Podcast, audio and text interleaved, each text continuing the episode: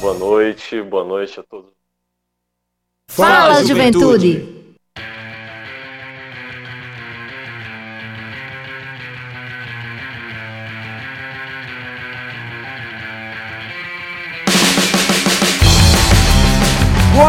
Boa noite, Juventude Paraibana, muito boa noite, está entrando no ar seu programa, nosso programa, o programa de toda a juventude da Paraíba, o Fala Juventude!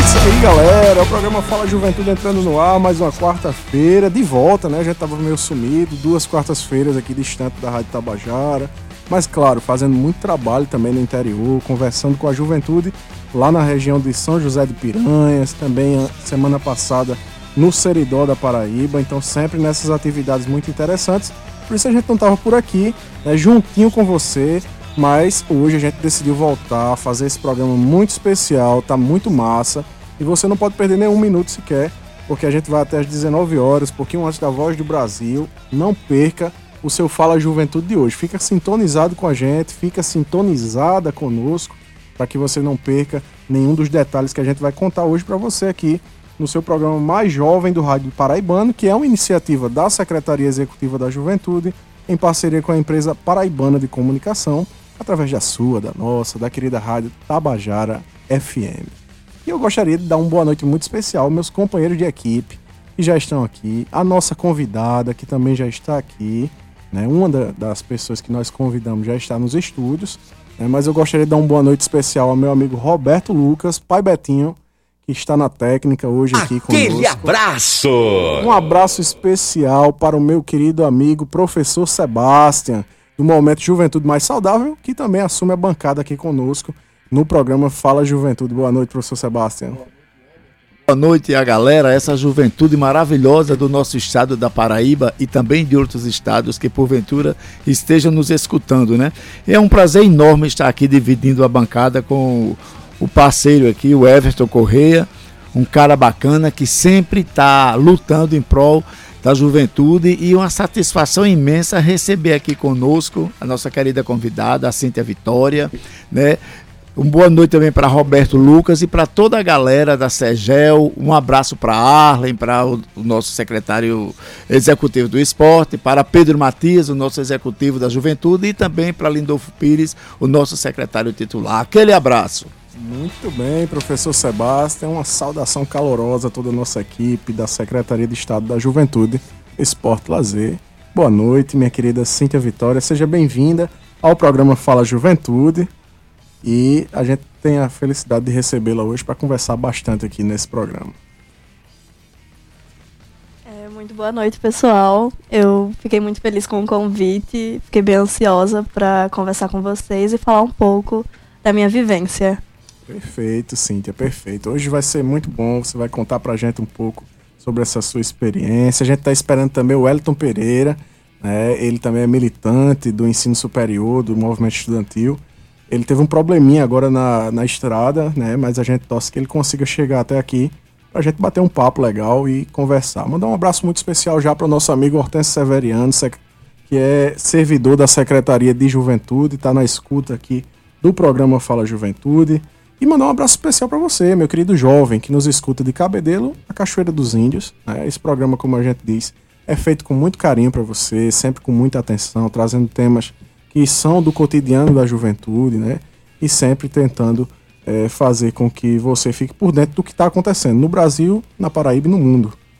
E a gente também gostaria de dar um abraço apertado em você, que é pai, mãe de família, que nesse momento está nos escutando, da sua casa, está voltando do trabalho para casa, ou então está indo de casa para o trabalho, né? Muita gente. Você que é estudante universitário aqui das universidades, da Universidade Federal da Paraíba, que agora está retornando às suas aulas, a gente também agradece a sua audiência, muito obrigado. Você que é motorista de Uber, motorista de táxi, motorista de ônibus, muito obrigado pela audiência e fique conosco, porque esse programa também é feito para você. Professor Sebastian, eu queria já começar hoje com uma temática que, inclusive, não está nem no script aqui, mas que eu estava lembrando, né, porque eu vi a roupa aqui de Cinthya, eu disse, eu vou comentar a respeito. Você já está preparado, professor Sebastian, para a estreia de Barbie no cinema? Olha, realmente eu não estou preparado, né? Eu não vou me preparar para a estreia da Barbie, mas com certeza eu irei assistir, que é uma película que está sendo bastante comentada, né? E que fala sobre as mulheres, né? E é importante a gente ter esse conhecimento, a gente ter a análise crítica, se realmente é uma coisa bacana, se não é. E eu vou sim, vamos combinar para a gente assistir, depois discutirmos aqui esse filme que está assim comentadíssimo, né? Mas antes de passar a palavra para você, eu gostaria de deixar um abraço e um beijo maravilhoso para uma querida ouvinte nossa, né? Dolores Suassuna, ela é mãe de uma grande amiga minha, da Pamela Suassuna, que é uma personal trainer, que também é feminista, é militante, é aquela mulher que trabalha também pela juventude, e a mãe dela, todas as quartas-feiras, está na nossa audiência. Um abraço para você, Dolores, e um beijo grande para você, Pamela. Um beijo para Dolores, para Pamela, muito obrigado pela audiência. E Cinthya, você tá preparada para a estreia, Cinthya, da Barbie? Como é que tá aí? Com toda certeza. Eu fui criada com a Barbie. Olha, nossa, aí. Era a roupa, tudo sobre a Barbie. Então, eu tô muito animada para ver o filme. Boa. O marketing tá pesado, né? Então tá muito pesadíssimo, bom. Minha filha. Eu vejo em todo canto. Exato. E é no estado todo, viu, Sebastião? Eu tava vendo uma professora, que é diretora de uma escola da rede estadual, lá na cidade de Uiraúna, ela tava tirando fotos, assim, com o fundo da Barbie, várias roupas rosas. Caramba, o pessoal tá, assim, bem inclusive, animado. Eu li hoje aqui no Instagram uma mulher, assim, devia ter uns 35 para 40 anos, ela colocou assim, estou louca, ela fez uma pose e colocou assim, estou louca para assistir, porque ela me representa totalmente. Eu não entendo que representação é essa, mas se é da beleza, não sei, ela disse que representava ela, vamos ver que representação será essa, né? Pois é, e tá um debate até quem é o real namorado da Barbie também, o pessoal ficou perguntando, é o Ken, é o Max Steel. Nas redes sociais é só o que tem. Será que não é o Sebastian? Pode ser o Sebastian também. Na época que eu era pequeno, minha prima brincava com o meu Max Steel. Então eu dava o Max Steel, ela brincava lá quando a gente era pequeno. Então tinha essa brincadeira também lá, quando as meninas iam brincar, né? Mas é engraçado demais tudo isso que tá rolando aí na internet. Eu fiquei bem animado, né, com o que está rolando, com as discussões em torno do filme da Barbie, mas também com relação ao filme que vai ser lançado, né? Estou na expectativa, eu li alguns comentários ontem a respeito de Oppenheimer, né, que é um filme que vai ser lançado também no mesmo dia da Barbie. Ele vai contar um pouco da história do criador, né, da bomba atômica. A bomba atômica, inclusive, que foi lançada lá no Japão. Sobre Hiroshima e Nagasaki. Exatamente. Uma atrocidade, né?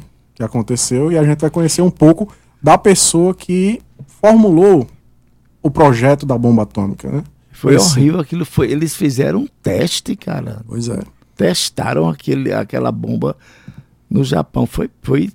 Aquilo ali foi terrível, né? Então é um filme também que é imperdível. Se você não vai assistir Barbie, não curte a Barbie e tal, mas vai assistir Oppenheimer, que com certeza também você vai gostar.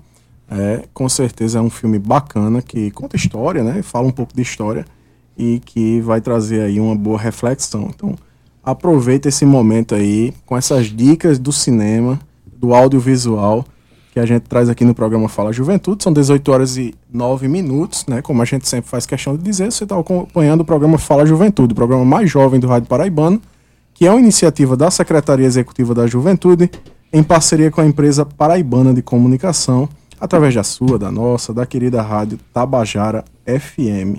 Professor Sebastião, semana passada a gente começou, né, numa grande movimentação em torno dos Jogos Paralímpicos da Paraíba, né? Inclusive você esteve na organização desse evento, né, sempre cuidando da nutrição dos atletas e para-atletas. E eu gostaria que você falasse um pouco como foi esse momento lá dos Jogos Paralímpicos da Paraíba. Teve muita gente, né? Eu soube que mais de 600 pessoas. Sim, foram mais de 600 para-atletas. E a organização foi boa, né? Foi bacana. Digamos assim, claro que toda organização sempre fica alguma coisinha mínima a desejar, mas tipo 98% foi tudo correto. né, as competições, a questão dos alojamentos, os para-atletas ficaram alojados em hotéis bacanas na orla marítima. No tocante à alimentação, tivemos um padrão maravilhoso de alimentação. Os cardápios elaborados foram confeccionados da mesma forma que foram solicitados por mim. A alimentação de uma boa qualidade, a apresentação do buffet maravilhosa, né? Uma louça bacana, o uniforme das pessoas que serviam, um serviço nota 10, todos de luva, de touca, uma higiene assim, perfeita. E a SEJEL, como uma boa executora, né, dos jogos, a limpeza impecável do ambiente, que eu fiz a coordenação. E fora isso, todas as pessoas envolvidas, né, a SEJEL em peso envolvida para que tudo corresse da melhor maneira possível, e conseguimos alcançar esse objetivo. Então os jogos foram maravilhosos. Eles chegaram na quinta-feira, né? Na sexta-feira na quinta fizeram a primeira refeição da chegada, que foi o jantar. Na sexta fizeram o almoço e o jantar. No sábado também, nas finais, né, fizeram o almoço e o jantar. E algumas delegações não quiseram jantar porque preferiram apresentar, né, aos para-atletas que moravam nas cidades mais distantes, a orla marítima, dar um passeio com as pessoas, né? Isso é incrível, porque além da questão da sociabilização dos atletas, teve a parte turística, né, muitos deles não conheciam o Oceano Atlântico, porque moram distantes e não tinham oportunidade, mas graças ao esporte, que a gente sabe que o esporte transforma vidas, né? Principalmente dos adolescentes, assim, das classes menos privilegiadas, e foi uma coisa muito bacana. O encerramento foi legal, a abertura foi perfeita e ficamos todos felizes com a execução dos jogos, né? Perfeito. Foi muito bacana. Muito bom, professor Sebastião. E, inclusive, eu pude atestar tudo isso que você falou, foi um evento muito bonito.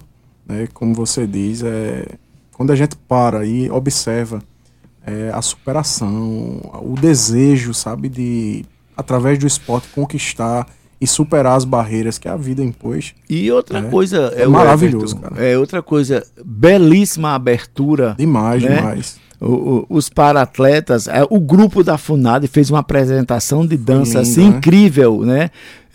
Cadeirantes que não conseguem ficar sozinhos, pisar o solo, né? Dançaram, fizeram uma coreografia, e você percebia o brilho no olhar e a alegria de estar pisando no chão, forró, de estar dançando forró, de estar sendo aplaudido. Eu me emocionei, porque aquilo ali realmente... Uma coisa muito bacana, essa inclusão, não é bem inclusão, porque eram todos para atletas, mas a inclusão de colocá-los em tudo que as pessoas que não são para atletas, que os outros atletas podem fazer, dançar, se apresentar, desfilar, aquilo ali para mim foi muito bacana. E cada ano que passa, esses Jogos Paralímpicos vão ficando muito melhores do que o outro ano, né? Mais apresentações, vai melhorando o formato, né? Das aberturas, e tudo isso é muito bom para eles. Com, né? Certeza. E para a gente também, que participa e se emociona. Parabéns a SEJEL e todo o corpo, né, do desporto, que fez toda a logística. Para desporto, que fez toda a logística, e que a gente foi dar esse apoio, né? Com certeza. Inclusive, se você quer ficar por dentro de como foi esse evento, né, os Jogos Paralímpicos da Paraíba, você pode entrar em contato conosco, ou então acessar o nosso Instagram, @segelgovpb, @segel com L, govpb, e aí você vai ficar por dentro do que aconteceu lá no lançamento, né, dos Jogos Paralímpicos, e também do próprio evento em si, né, das competições. Teve competição de tênis de mesa, bocha paralímpica, né, chamada bocha paralímpica, atletismo, e uma série de outras questões. Natação.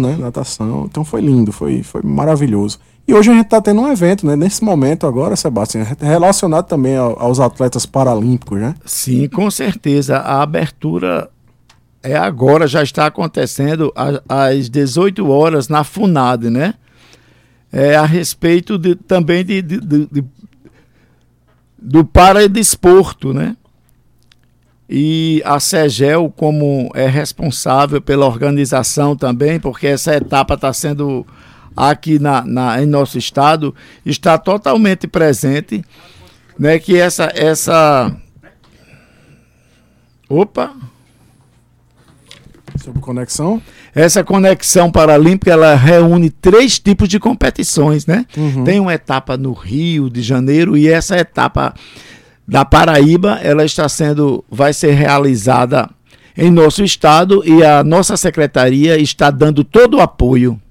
Muito bom. Inclusive o governador vai estar presente hoje, né? O secretário executivo da Juventude, o executivo do Desporto e toda a nossa equipe está na organização lá na FUNAD para prestigiar. Inclusive mandar um abraço para nossa companheira de trabalho Ioná Carvalho, Temi Sabino e Stefano Vanderlei, que estão na cobertura, né, da comunicação do nosso setor lá, sim, na Secretaria de Juventude e no auditório da FUNAD. Então um abraço especial a vocês aí que nos acompanham também, mesmo de longe, mas estão na escuta do programa Fala Juventude. Professor Sebastião, a gente também teve uma notícia muito boa, né, dos estudantes da rede estadual de ensino, cara, muito legal. É uma notícia em que os estudantes da nossa rede estadual, eles conquistaram medalhas de ouro numa mostra de foguetes, né, e foram selecionados para uma Olimpíada Nacional aqui no país, no Brasil, que é a Olimpíada Brasileira de Astronomia e Astronáutica. Eles foram premiados, né, estudantes de escolas públicas aqui do estado, isso é muito importante ressaltar. Ao todo foram 13, né, que ganharam medalhas, 13 atletas, 13 jovens estudantes que foram participar. Eu digo atletas, mas na verdade são cientistas, né? São cientistas porque foi uma Olimpíada de Astronomia e Astronáutica e eles foram participar dessa Mostra Brasileira de Foguetes, enquanto outros 20 jovens foram selecionados para a Jornada dos Foguetes, que acontecerá no município de Barra do Piraí, no Rio de Janeiro, Sebastião. Os projetos são promovidos pela Sociedade Astronômica Brasileira para todas as escolas do país. A primeira etapa da OBA, né, que é essa Olimpíada, consiste em uma prova teórica que foi aplicada no mês de maio nas escolas inscritas no projeto. E aí eles passaram por uma série de seleções, né, antes de participar, e aí nesta fase também ocorreu a MOBFOG, na verdade, uma prova prática que consiste no lançamento de foguetes, né, produzidos pelos próprios estudantes e que, dependendo do modelo, podem voar por simples impulso ou ter algum tipo de combustível, geralmente composto por água e ar comprimido, ou bicarbonato de sódio e vinagre. Então, 13 estudantes, né, cientistas, receberam as medalhas na competição, né, que ocorreu nas escolas aqui do estado. 1 de ouro, 7 de prata e 5 de bronze. Isso é muito massa, cara. E os alunos que participaram foram alunos da 2ª, 3ª, 4ª, 7ª, 11ª e 12ª gerências regionais do estado da Paraíba. Ou seja, todos do interior. Todos muito do interior. Muito bom, cara. Muito legal. Sendo destaque, né? Sendo destaque, isso é muito bom dizer. Alunos do interior, da rede estadual de ensino, sendo destaque como cientistas, produzindo foguetes, né, e sendo aí com certeza o futuro da astronomia do Brasil, mas obviamente da Paraíba, né, levando o nome da Paraíba para a ciência do nosso país, meu amigo Sebastião. Muito bacana. E o Everton, vamos explicar um pouquinho o que está acontecendo na FUNAD, essa conexão paralímpica, o que ela é, né? Porque, assim, conexão paralímpica, acho que tem algumas pessoas que não sabem realmente o que é. Então, essa conexão é um evento realizado pela CPB desde 2022 e que agrega 3 competições, as Paralimpíadas Universitárias, o Torneio com Estudantes Universitário, o Intercentro, que é uma competição entre os alunos dos centros de referência do CPB, distribuídos em todas as regiões do Brasil, e as Paralimpíadas Militares, que têm o objetivo de estimular a prática esportiva entre militares e agentes de segurança com deficiência, a fim de identificar e desenvolver talentos nas modalidades presentes. Então é uma coisa muito bacana que reúne 3 tipos de competições, né, de 3 tipos de entidades diferenciadas, e hoje aqui na Paraíba nós teremos essa etapa que a abertura está sendo agora à noite na FUNAD. Uhum. Você, Everton. Muito bom, Sebastião. E a gente tem outra novidade aqui para a nossa juventude, né? sobre a Noite da Literatura. É um evento da Empresa Paraibana de Comunicação, né, que está sendo bastante destacado, itinerante, e chegou agora ao sertão da Paraíba. A cidade de Patos, lá no sertão, recebeu, né, a partir de hoje, inclusive no mesmo horário do nosso evento da FUNAD, começou agora às 18 horas, a Fundação Hernani Sátrio, que é a FUNES, né? Aqui tem a FUNESC e lá tem a FUNES, que é basicamente um instrumento também de cultura para a região do sertão. E a Fundação Hernani Sátrio está recebendo a equipe da Empresa Paraibana de Comunicação num evento chamado Noite da Literatura Paraibana. Esse evento de hoje, Sebastião, que está acontecendo lá em Patos, ele vai contar com lançamentos de livros e apresentações culturais. Como eu disse, a EPC está toda engajada por meio da Editora A União e da Livraria A União, em parceria com o Coletivo Cultural de Réis e a FUNES, que é lá de Patos. É de Patos não, é do governo do estado, mas é sediado em Patos. Sede em Patos. Exatamente. E o evento também vai contar com o lançamento das produções de livros, né, muito importantes, que a Editora A União está lançando, como o Paraíba na Literatura, que traz perfis biográficos de várias personalidades literárias do nosso estado, de diversas épocas, assim também como a versão comercial das edições anteriores da mesma coleção e também da antologia do teatro paraibano, que inclusive tem Paulo Pontes, tem uma série de pessoas especialistas no teatro que estão nesse livro, né? E os preços da Editora União são totalmente acessíveis, Sebastião. Então, você que está no sertão aí, que está me ouvindo nesse momento, que está ouvindo o programa Fala Juventude pela internet, participe desse evento, corra lá para Funes, é ali pertinho da igreja, da catedral aí de Patos, da igreja de Patos, né? E você pode participar desse importante evento que a Empresa Paraibana de Comunicação está trazendo hoje. Como eu disse, está tendo várias apresentações culturais, além de artigos sendo lançados. Rui Leitão mesmo, que é o nosso diretor de rádio e TV e é escritor, ele está lançando o livro Revolucionárias, também hoje lá em Patos, né? E além de artigos publicados no jornal União, a série Mulheres em Destaque na História, com Marina Oliveira. Então, uma coisa muito legal que está acontecendo, promovido pela nossa querida EPC, e esta é a 6ª edição do evento itinerante, que este ano já passou por João Pessoa, Sebas, por Campina Grande, Guarabira, Sousa e Cajazeiras, e agora está em Patos. E esse o objetivo da Empresa Paraibana de Comunicação é promover a literatura paraibana com ações de interiorização da Editora União. Inclusive um trabalho belíssimo, que é chefiado, é capitaneado pela nossa querida escritora e diretora-presidente da EPC na NH6 e por Alexandre Macedo, que é um amigo querido, jornalista e é diretor da Editora A União. Está também levando esse trabalho assim de maneira com grande maestria, sabe, Sebastião? Falta até palavras para falar a respeito do trabalho que a editora vem fazendo, lançando livros em braille. Isso nunca foi visto na Paraíba. Fantástico, né? Para cada vez mais pessoas terem acesso, né? A EPC ela hoje desponta como a grande mãe da cultura paraibana, né? Da preservação do patrimônio cultural paraibano. Hoje a gente tem o maior jornal histórico do Brasil ainda em funcionamento. Jornal escrito, jornal impresso, como chama, não existe mais hoje. É verdade. A tendência é acabar no Brasil inteiro. E aqui não, a gente mantém essa tradição para mostrar o patrimônio que é um jornal impresso, que inclusive emprega vários jornalistas, né, colunistas, pessoas que são cronistas também, uma série de profissionais da imprensa e que são destaque aqui na história do estado da Paraíba. Então, parabéns à EPC, da qual nós somos fruto, fazemos parte aqui com a Rádio Tabajara. É muito bacana o trabalho que vem sendo feito, tanto na editora como na rádio e também no jornal União, Sebastião. Que bacana, né? Que projeto maravilhoso.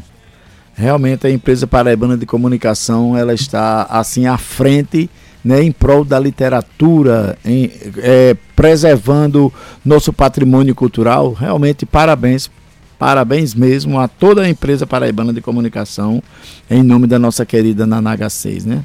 Muito bem, meu amigo. E, inclusive, a gente fala sobre jornal, rádio, essas coisas, mas a EPC ela também é responsável pelo Festival de Música da Paraíba, né? A gente trouxe, inclusive, a vencedora do festival aqui no programa, foi um sucesso, e sempre está sendo pioneira também nas artes, né?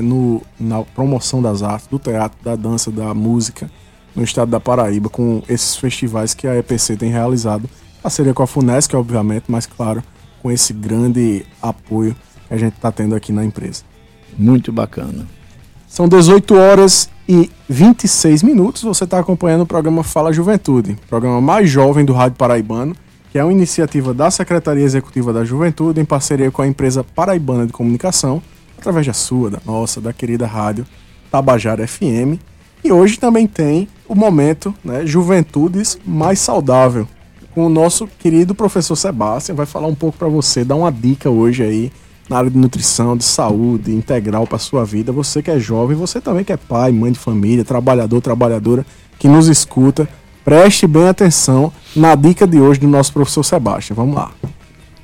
Olá, boa noite, minha juventude querida.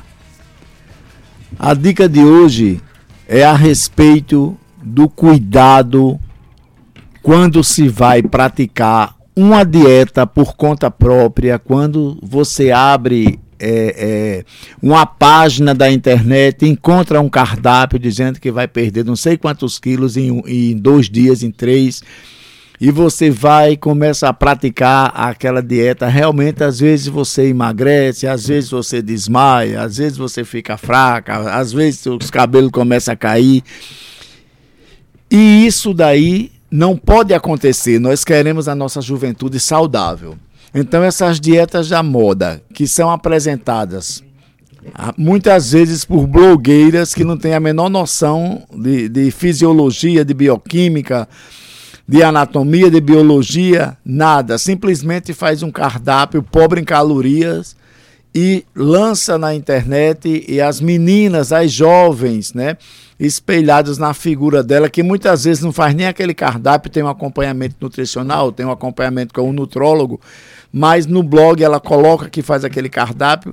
Isso vai influenciar as jovens e os jovens, e de repente eles estão praticando essa dieta, muitas vezes até sem os pais saberem. Então vamos lá. Quando a gente vai se submeter a uma conduta nutricional, se faz necessário que a gente tenha avaliações periódicas para ver se realmente essa conduta está sendo feita de uma forma saudável, se não está ocorrendo nenhum dano ao corpo. Se você começa a fazer uma dieta e começa a perder a massa muscular, essa dieta não está legal, porque você não é para você reduzir sua musculatura, que lhe dá sustentação, lhe dá vigor. É para você apenas estimular o seu corpo a liberar aquela reserva de gordura que ele tem, para você reduzir seu peso, melhorar sua estética, melhorar sua saúde. E como você sabe se essa alimentação que você está praticando, que você tirou da internet, está lhe fazendo bem ou não? Você não sabe. Você continua fazendo, muitas vezes você perde peso, mas você não emagreceu. Você pode perder líquido corporal, você pode reduzir a sua massa muscular e, junto com isso, um pouco de gordura. Aí você acha que emagreceu. A palavra emagrecer significa reduzir o peso de gordura do corpo. Se você perde massa muscular, se você perde líquido corporal, você não emagreceu, você reduziu o peso. Então, por que eu estou falando isso? Porque o jovem, como está em período de crescimento e desenvolvimento, que eu já falei aqui, ele deve ter um cuidado especial quando ele se submeter a alguma conduta de nutrição, principalmente para emagrecimento. Então, ele deve procurar uma pessoa, um profissional da nutrição que tem postos de saúde, sabe? Tem particulares com preços acessíveis nas policlínicas, para que você receba aquela dieta feita por um profissional e que você tenha um acompanhamento periódico. Você vai, é avaliado, inicia a dieta, com 30 dias você é reavaliado. E que avaliação é essa? Tem o exame bioquímico para ver como é que está a sua glicose, seu colesterol, seu triglicerídeo, a ureia, a creatinina, o ácido úrico, como é que está a sua função do fígado, se está tudo bem. Você começa a fazer a dieta e depois de 6 meses você faz essa reavaliação. Só que, periodicamente, você vai ter que fazer a avaliação da sua composição corporal, ou seja, avaliar a quantidade de gordura que você tinha quando começou o tratamento, a quantidade de músculo que você tinha quando começou o tratamento, a quantidade de água hidratando o seu corpo que você tinha quando começou o tratamento. Então, depois de um mês no seu retorno, a reavaliação é feita para ver esses parâmetros, se você realmente perdeu gordura, se você perdeu massa muscular. Caso tenha perdido gordura e um pouco de massa muscular, aí o nutricionista vai e faz a adequação da proteína na sua dieta, para você continuar perdendo apenas a gordura e repor aquele músculo que foi transformado em energia e diminuiu do seu corpo. Se sua hidratação diminuiu, aí o profissional da nutrição já aconselha você a melhorar a ingestão de líquidos, porque você realmente está emagrecendo e está corrigindo algumas falhas que porventura a dieta presente. Então isso se chama avaliação do estado nutricional. É você saber o seu peso ideal, você saber o seu percentual de gordura no tocante ao peso, ao sexo e à idade, é você saber a quantidade de músculo que você tem total, a quantidade de músculo esquelético que dá o movimento do corpo, a quantidade de gordura subcutânea, que é aquela que está abaixo da pele. Se você apresenta gordura nas vísceras, que é a chamada gordura visceral, como é que está o seu percentual de líquido corporal, como é que está o seu gasto de energia, tudo isso é avaliado mensalmente para que você tenha um emagrecimento saudável, que é isso o nosso objetivo, trazer dicas para que a nossa juventude, tudo que ela fizer, seja em prol de uma vida saudável. Um abraço para vocês e estamos aqui. Alguma pergunta que queiram fazer durante o programa? Fiquem à vontade. Ou então podem enviar essas perguntas para o nosso Instagram, @SEJEL.govpb. Manda também para o Fala Juventude, Sebastião. E o arroba Fala Juventude também. Então manda essas perguntas, essas dúvidas a respeito da nutrição, que nós iremos responder com o maior prazer na próxima edição do Fala Juventude. Um abraço e a dica de hoje para vocês foi essa, para que vocês realmente permaneçam sempre saudáveis. Muito bem. E não sai daí não. Você está dizendo um abraço pro pessoal, mas você vai ficar até o final hoje, viu? Não, eu vou ficar até o final, mas eu dei um abraço que pode ser que alguém esteja só esperando, né? Depois vai embora. Me deixando chegar no meu curso de teatro, que começa às 7h15, tá ótimo pra mim. São 18h33, você está ouvindo o programa Fala Juventude, o programa mais jovem do Rádio Paraibano, que é uma iniciativa da Secretaria Executiva da Juventude, em parceria com a Empresa Paraibana de Comunicação, através da sua, da nossa, da querida Rádio Tabajara FM. E sem mais demora, professor Sebastião, a gente já está com o nosso outro convidado na linha, né? Ele realmente teve um probleminha, não pôde estar com a gente aqui presencialmente. E eu já vou apresentá-lo. Você apresenta a nossa amiga Cinthya, que está com a gente aqui também desde o início, né? Fala um pouco a respeito dela. E certo, vamos começar a nossa entrevista de hoje, que tem como tema UNE, tradição entre os jovens estudantes, né? Falar um pouco da União Nacional dos Estudantes hoje aqui no programa Fala Juventude. E o nosso primeiro convidado é o Wellington Pereira. Ele atua profissionalmente como secretário legislativo da Câmara Municipal de Itaenga, lá em Pernambuco. É bacharel em Direito, graduando em Administração pelo Instituto Federal da Paraíba, instituição na qual ocupa o cargo de coordenador-geral do Diretório Central dos Estudantes, o DCE-IFPB. Participou do Congresso da UNE 2023 com um movimento chamado União da Juventude Socialista, ao JS. Wellington, muito boa noite e seja bem-vindo ao programa Fala Juventude. Boa noite, Everton. Boa noite a todos os ouvintes da Rádio Tabajara. Queria saudar toda a classe estudantil, a toda a juventude da Paraíba que está na escuta e dizer que é uma satisfação enorme estar no programa Fala Juventude. Obrigado, meu amigo. Vamos obrigado, lá, Sebastião. Muito legal. Meu querido Wellington, conta pra gente o que aconteceu. Daqui a pouco você vai falar tudo pra gente, porque agora é a vez da apresentação da nossa querida convidada, a Cinthya Vitória.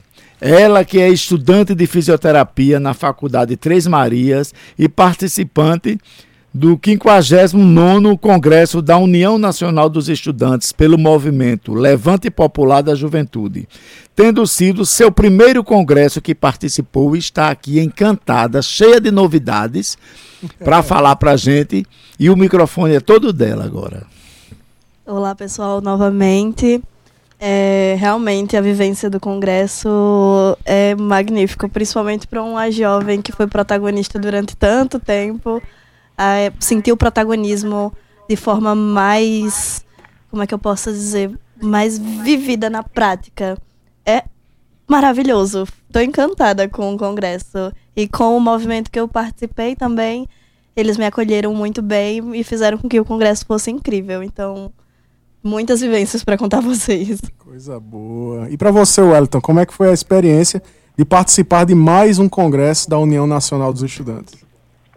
Everton, eu sou muito suspeito a falar sobre congressos da UNE, né? Eu venho participando do congresso da UNE desde o 54º. A gente teve um congresso que foi suprimido, que foi o 58, por causa de uma questão lógica lá da UNE. Eles suprimiram esse congresso e por isso que agora a gente está no 59º. O congresso da UNE foi, dessa vez, eu acredito, Everton e o professor João, que foi um dos maiores congressos da história da União, da União Nacional dos Estudantes.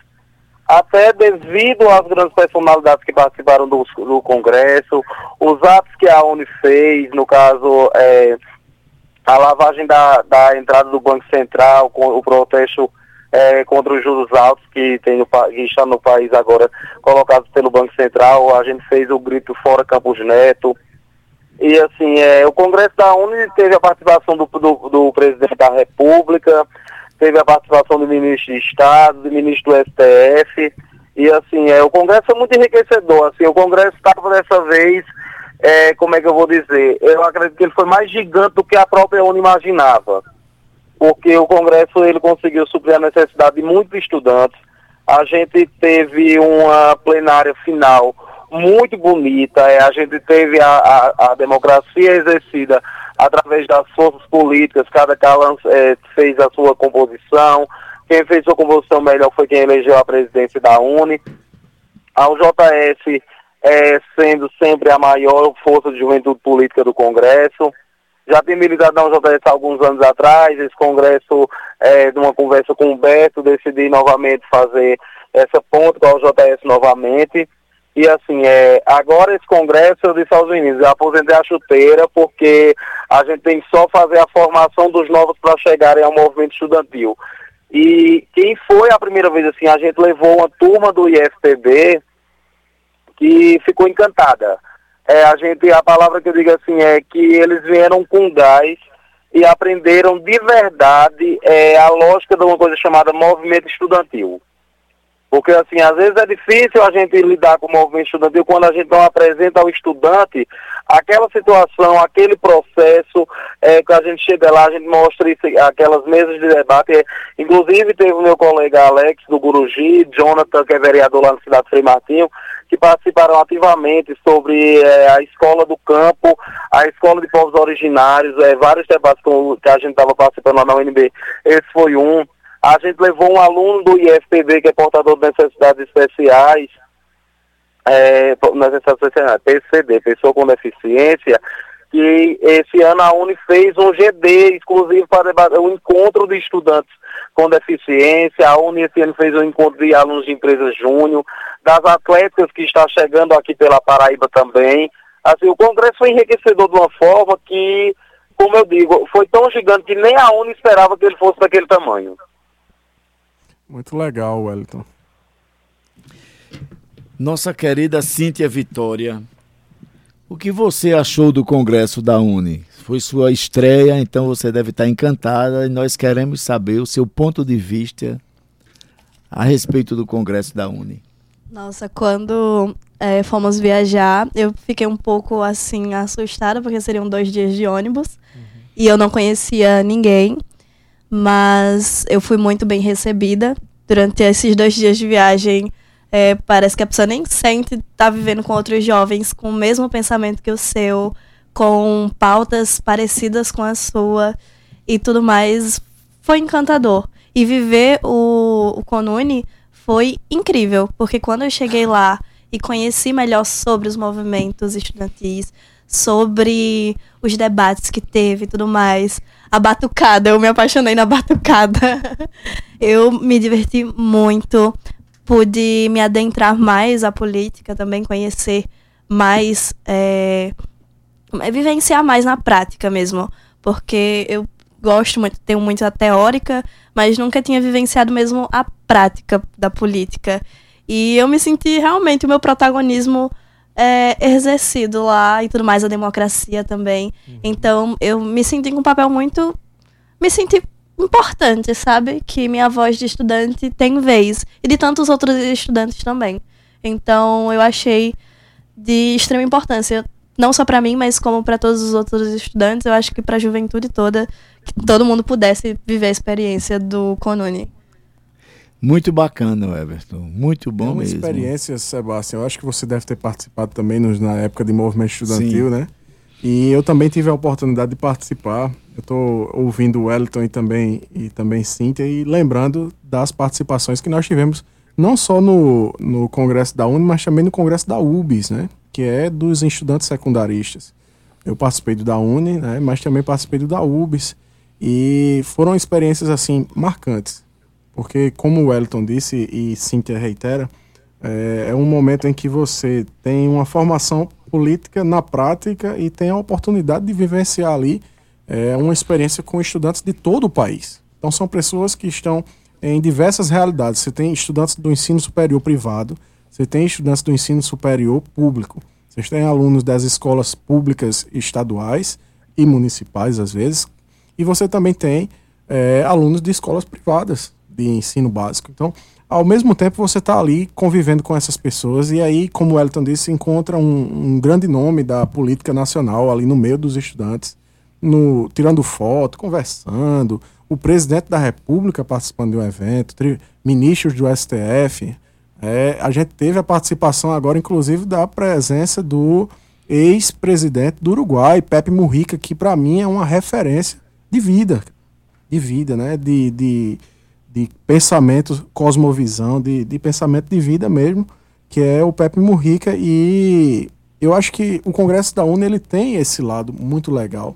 E eu queria saber, tanto de Wellington quanto de Cinthya, como é que foi essa experiência lá dentro com as outras pessoas? O que é que vocês aprenderam assim diretamente, ou que o Wellington carrega também ao longo desses anos, nessa parceria com pessoas de outros estados?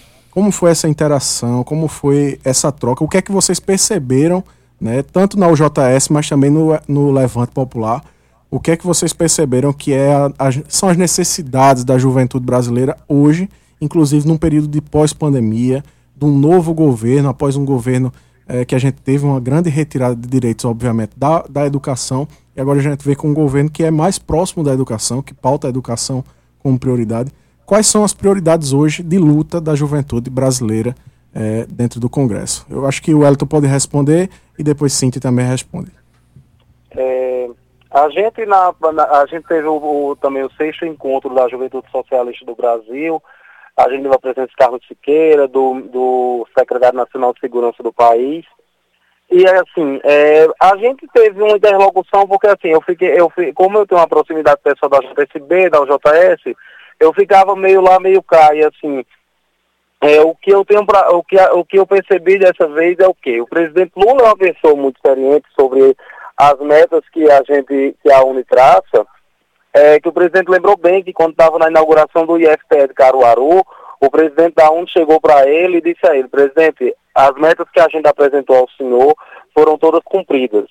E novamente no dia da presença do presidente Lula e do ministro Camilo Santana, foi novamente entregue uma carta ao presidente com as reivindicações do movimento estudantil para os próximos anos. O principal ponto é o Projeto Nacional de Assistência Estudantil, o PNAES virar lei, e se transformar a lei da assistência estudantil, e o principal lema que a gente via no Congresso era o quê? Quem quer entrar, quer continuar, quem quer entrar, quer ficar.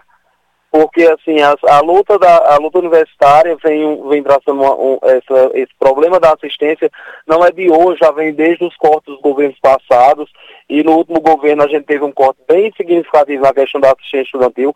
O Everton sabe bem o que a gente foi colegas de luta lá no IFCB quando teve a questão dos cortes na educação, quando teve o governo Michel Temer, que também deu uma cortada muito boa, veio esse novo governo, e simplesmente também foi pautado lá no Congresso a revogação do novo ensino médio. O ministro da Educação, Camilo Santana, disse que garantia que antes de ter a revogação iria existir os grupos de debate, iria existir as reuniões para se falar sobre a revogação do novo ensino médio. E assim, a interlocução que a gente tem, o elo que a gente cria naquele congresso com as outras bancadas, é um universo, gente, de 7 mil estudantes. É um congresso totalmente de estudantes que tem um pensamento ligado à esquerda, que tem um pensamento que é um pensamento político crítico. O Pepe Mujica esteve lá falando que a vida do trabalhador só desenvolve com a educação. E assim, a gente chegou naquele congresso ali, a primeira vez que eu fui no congresso, que o presidente Lula estava, porque eu já estive em outro que a presidente Dilma esteve, mas não era o da UNE, era o da UJS. Mas assim, o presidente Lula disse que ficava muito, disse nas suas palavras, que era muito feliz de estar ali naquele momento discutindo, de estar falando para o estudante, de estar falando o que o estudante precisa escutar e o que o estudante precisa, porque como ele disse... a gente quer entrar e a gente quer ficar, a gente não quer sair. O estudante teve vez depois dos programas criados pelo governo do PT, nos governos anteriores, no caso, como foi o FIES, ProUni e o ReUni, principalmente se for falado sobre o ReUni, que foi a questão da reestruturação das universidades federais que aconteceram pelo presidente Lula. E ele disse que agora essa questão do reordenamento orçamentário e essas situações dos reitores, inclusive também foi pautada a questão dos interventores, que os alunos guisavam muito para nomear o reitor, a questão da nomeação dos reitores que foram votados na lista tríplice. E assim, o Congresso da UNE, o Everton, dessa vez, como eu digo a você, foi enriquecedor de uma maneira que assim, teve alunos do IFPB e da UEPB, os parceiros da UEPB que foram conosco no ônibus do IF, também fazer um agradecimento à reitora do IFPB, ao pró-reitor de extensão, professor Nicasso, professora Meire Roberta, professora Rivânia, que não mediram esforços para fazer essa liberação desse transporte no estado da Paraíba. A gente levou alguns estudantes da UFCG, do IFPB e da UEPB no nosso ônibus. E assim, a maneira que foi do trato que aconteceu no Congresso, das pautas elencadas para o próximo dia 11 de agosto, que vai ser considerado dia de luta da UNE, essa questão do plano de assistência estudantil se tornar lei, que é o que mais se pede, a questão de abaixar os juros no país, as maneiras que a UNE tem traçado para os 2 anos de gestão da nossa companheira Manuela. Manuela, nossa companheira pernambucana, e a UNE agora está por Nordeste, né? Porque a presidente é pernambucana, a vice-presidente, que é do Levante Popular da Juventude, também é pernambucana. E, assim, é um grande orgulho para a gente ter participado desse processo democrático, dessa eleição enriquecedora, que, assim, o que eu tenho para falar, como eu digo, o Congresso da UNE 2023 vai ficar na história da União Nacional dos Estudantes, dos 86 anos de entidade, como um dos maiores congressos realizados na capital federal. E assim, até o clima não estava ajudando muito, mas só que dessa vez foi bem breve a questão da defesa de chapa, depois a questão das eleições, todo mundo teve direito a votar quem era delegado eleito na sua universidade. E como o Everton falou, essa questão dessa mistura da universidade pública com a universidade privada, com os institutos federais, com os estudantes de ensino médio, estudantes de escolas municipais que participam daquilo ali, saem com um novo pensamento sobre o que é direito de lutar, sobre o que pode se melhorar e sobre a nossa questão, que a nossa entidade de luta, a União Nacional dos Estudantes, não vai dar sossego. Não é porque a gente participa de um governo de uma forma que a gente, como Camilo Santana deixou bem claro, a partir de 1º de janeiro a UNE entra no Ministério da Educação e a UBS pela porta da frente. Não tem mais que história de estar se humilhando por uma reunião com o Ministro da Educação. A UNE agora entra pela porta da frente e sai pela porta da frente. Independente da sua postura política ou não, a UNE vai ser recebida pelo governo federal a hora que precisar. Excelente, Wellington. E agora vamos ouvir o que é que Cinthya teve de percepção também. Enquanto estudante de uma faculdade privada, eu fui pensando nas expectativas, no que a minha faculdade, enquanto outras também, a gente precisa. Porque eu sou bolsista e eu convivo com... A maior parte dos meus colegas de turma são bolsistas. E um dos problemas que a gente mais tem é a educação enquanto mercadoria. Então, quando a gente fala do ProUni, no FIES, que são pautas importantes, e então foi algo que foi a minha percepção maior. Eu fiquei muito gratificada de saber que muitas pessoas estão lutando para que a gente possa ter uma educação de qualidade, não só com taxas altas e tudo mais, mas que a educação realmente seja prioridade. Enquanto uma faculdade privada, que a gente vê que não tem tanto isso de movimento estudantil, é sempre só aquilo monótono. Então, ter participado enquanto uma aluna de instituições assim foi muito importante, porque eu pude ver as minhas necessidades de outras pessoas e dos meus colegas, mas numa luta mesmo, que a gente precisa. Tanto também das questões das aulas online em curso presencial, que a gente precisa também falar sobre permanecer na faculdade, porque muitos colegas meus mesmo ocorre sempre. A gente inicia uma turma com 50 alunos e finaliza com 15, 10... Porque ou não tem condições, ou porque a pessoa tem que trabalhar, não tem como se manter. E às vezes a pessoa não tem como estar numa faculdade pública. Porque, por exemplo, o meu curso, fisioterapia, é integral. Eu não posso passar um dia todo numa instituição integral, porque eu preciso trabalhar também. Então, eu recorri a uma escola privada, numa faculdade privada, como bolsista, que a minha faculdade tem em questões de bolsa para estudantes de escola pública, mas de todo jeito a gente precisa falar sobre a questão de taxas, de juros, das mensalidades que vão aumentando a cada ano, que não dá para continuar assim, a gente precisa de uma educação de qualidade. E foi esse a minha maior visão. Claro que eu percebi outras pautas que foram debatidas, como os LGBTQIAPN+, Sim. que foi uma pauta que eu também me identifiquei bastante, mas a minha principal intenção de quando fui ao CONUNE foi sobre isso, sobre entender, enquanto representante de turma também, entender as necessidades da minha turma, da minha faculdade, mas também de tantas outras, e lutar por isso, que a gente também tem... Agora é a nossa vez, né? Muito bem. E, Cinthya, as expectativas que você projetou na sua cabeça, né? Quando você chegasse lá e participasse das plenárias, das discussões, essas expectativas corresponderam realmente à prática? Eu acho que superaram, porque eu fui muito nervosa ainda. Eu pesquisei bastante, entrei no Instagram do movimento que eu fiz parte, da Uni, e saí olhando. Até no Twitter eu fui olhar os comentários das pessoas, o que elas achavam do movimento.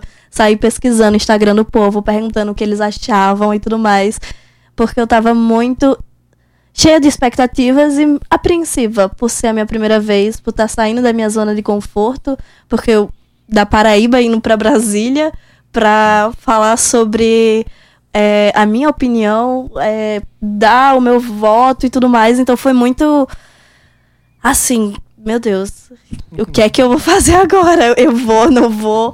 Então, para mim, foi sair da minha zona de conforto também. E foi muito bacana, né? Foi extremamente, foi perfeito. Conheci pessoas incríveis, até daqui da Paraíba, de João Pessoa, que eu nem sabia. Acho que eu já me bati com essas pessoas várias vezes, não sabia que tinham pessoas tão incríveis que também lutam juntos para uma educação de qualidade. Então foi maravilhoso. E pretende ir para outras versões. Com toda certeza.